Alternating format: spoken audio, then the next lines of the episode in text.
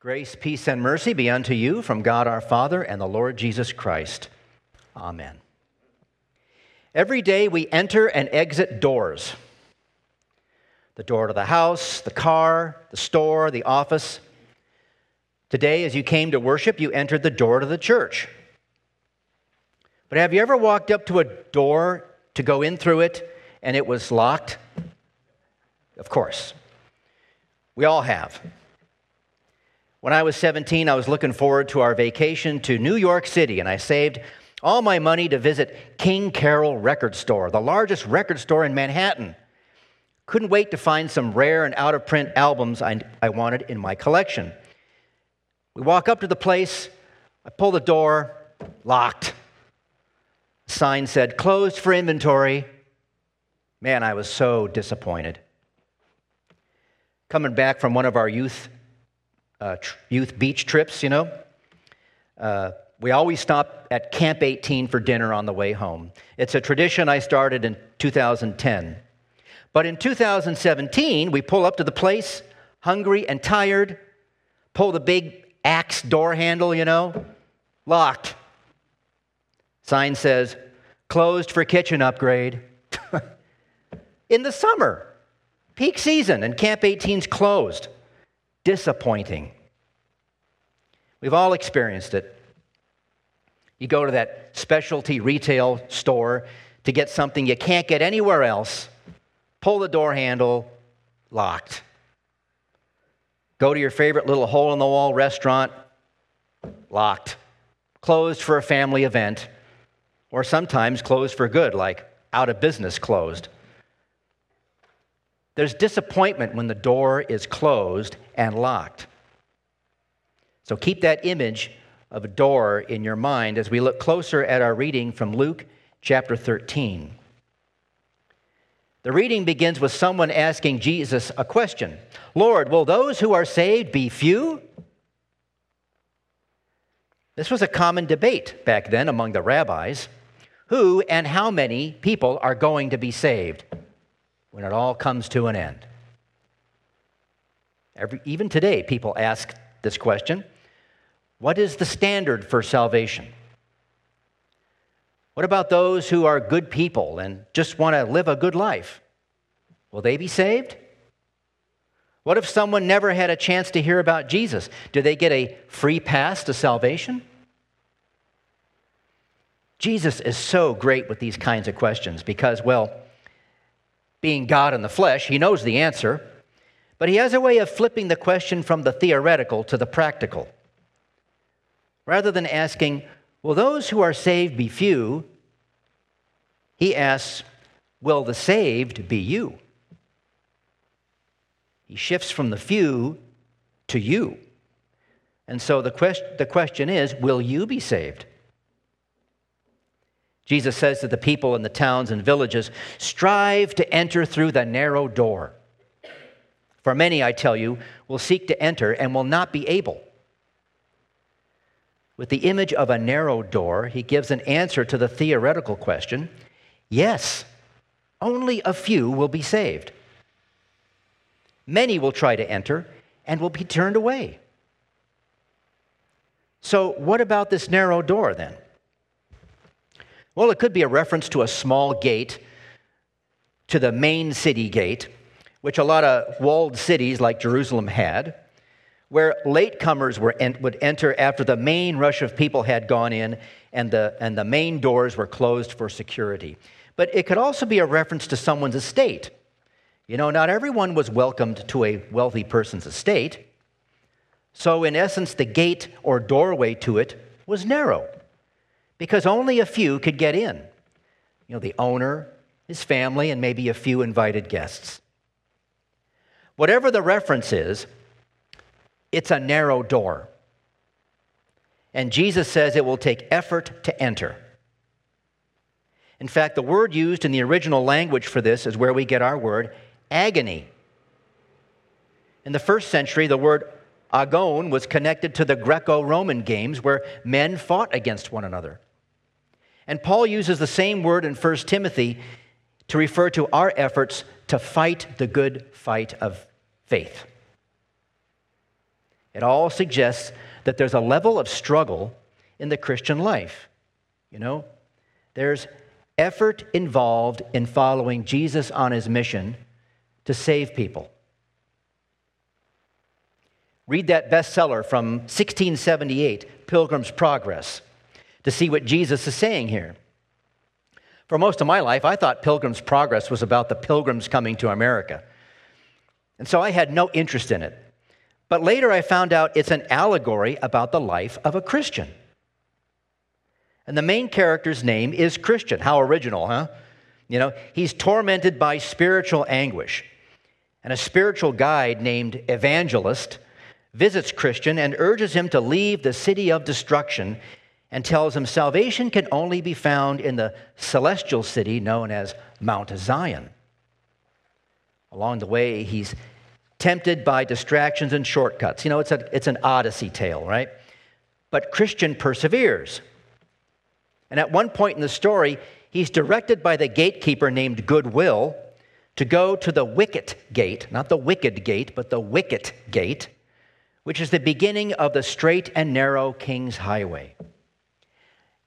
These names are simplistic, right? But they get the job done of informing you, the reader, that, hey, this is what it's like to have faith in Jesus and try to live a life as His. Pilgrim's Progress basically illustrates in an entire novel what these few words of Jesus in Luke 13 mean. We wrestle with the same temptations, try to take the easy way out, take shortcuts, get distracted, give up, and despair over life's adversities. And yet, Jesus invites us to make every agonizing effort to persevere and enter the kingdom of heaven through the narrow door. Sounds hard, and it is. It can be harder for some than others. But the good news in all this is that Jesus is the one who's fought off the forces of evil already for you. He's opened the narrow door to his kingdom for you to enter in. He's opened it. And later, Luke will recount Jesus praying in the Garden of the Mount of Olives before his arrest and beating. And that word agonize will appear again as he prays because he knows his death will be agonizing. But that agony opens the narrow door of salvation to you and me. So you may be wondering then well, if Jesus suffered and died for us to open the door, why is there effort needed to go in? Because while the door is open, the door is also closing. And if we don't agonize, if we don't make the effort, the door will be closed. Jesus says, Once the master of the house has risen and shut the door, and you begin to stand outside and to knock at the door, saying, Lord, open to us. And then he will answer you, I do not know where you come from. The point being, don't lollygag around. Don't spend your life being distracted by the riches and pleasures of the world. Make every effort to press on to the goal of salvation and eternal life. Jesus has opened the door for you. The cross and the open tomb mean the door of salvation is open too. What people need to know is it's a limited time offer. And we're all familiar with limited time offers, right? Some offers, or some stores offer them at certain times, or they're available during the general store hours. But not every store is open 24 hours a day. We've all been there. We realize at the last minute we need something from the store, only to show up and discover the door is locked. It's closed. You get that feeling of disappointment. You missed it.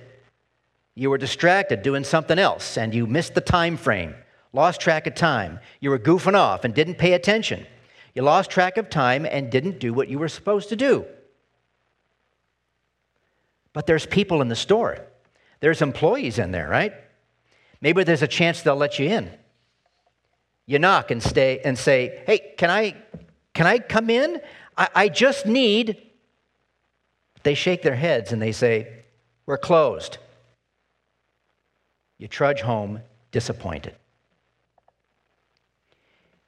We hear these words of Jesus in Luke, and we learn that there will be some people on the last day of this world who are going to be disappointed. They'll plead with Jesus the Master, open the door to us. And they'll make excuses. We ate and drank with you, and you taught in our streets. We sat in your pews, we attended your services and church events, and Jesus will say, I don't know where you come from. Rather than open the door, the door will be closed, and many will be turned away, while only a few will be included in the feast that will come. So we circle back to the question people ask Jesus Lord, will those who are saved be few? Jesus has taught us that that's the wrong question. The question is, will you be saved? And if so, how can you be saved?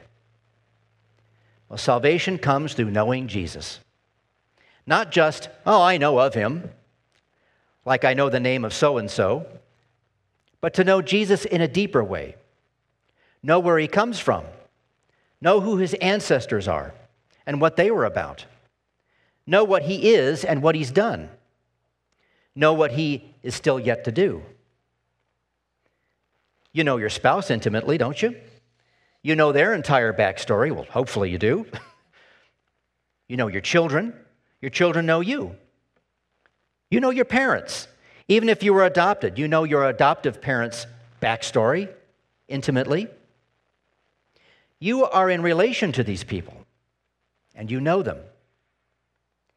Jesus has opened the door for you to be in relationship with Him as His dear child. You think He doesn't know you intimately? He made you. He's made a way for you to be His and Him to be yours through His death and resurrection. He's declared Himself to be the door, and anyone who enters by Him will be saved. He laid down His life for you to know you and to be known by you. And He wants you to make Him known to more people. So today, the door stands open. The invitation remains strive to enter through the narrow door. While there's breath in your lungs, there's hope for each one of us. So don't ignore the open door. Amen.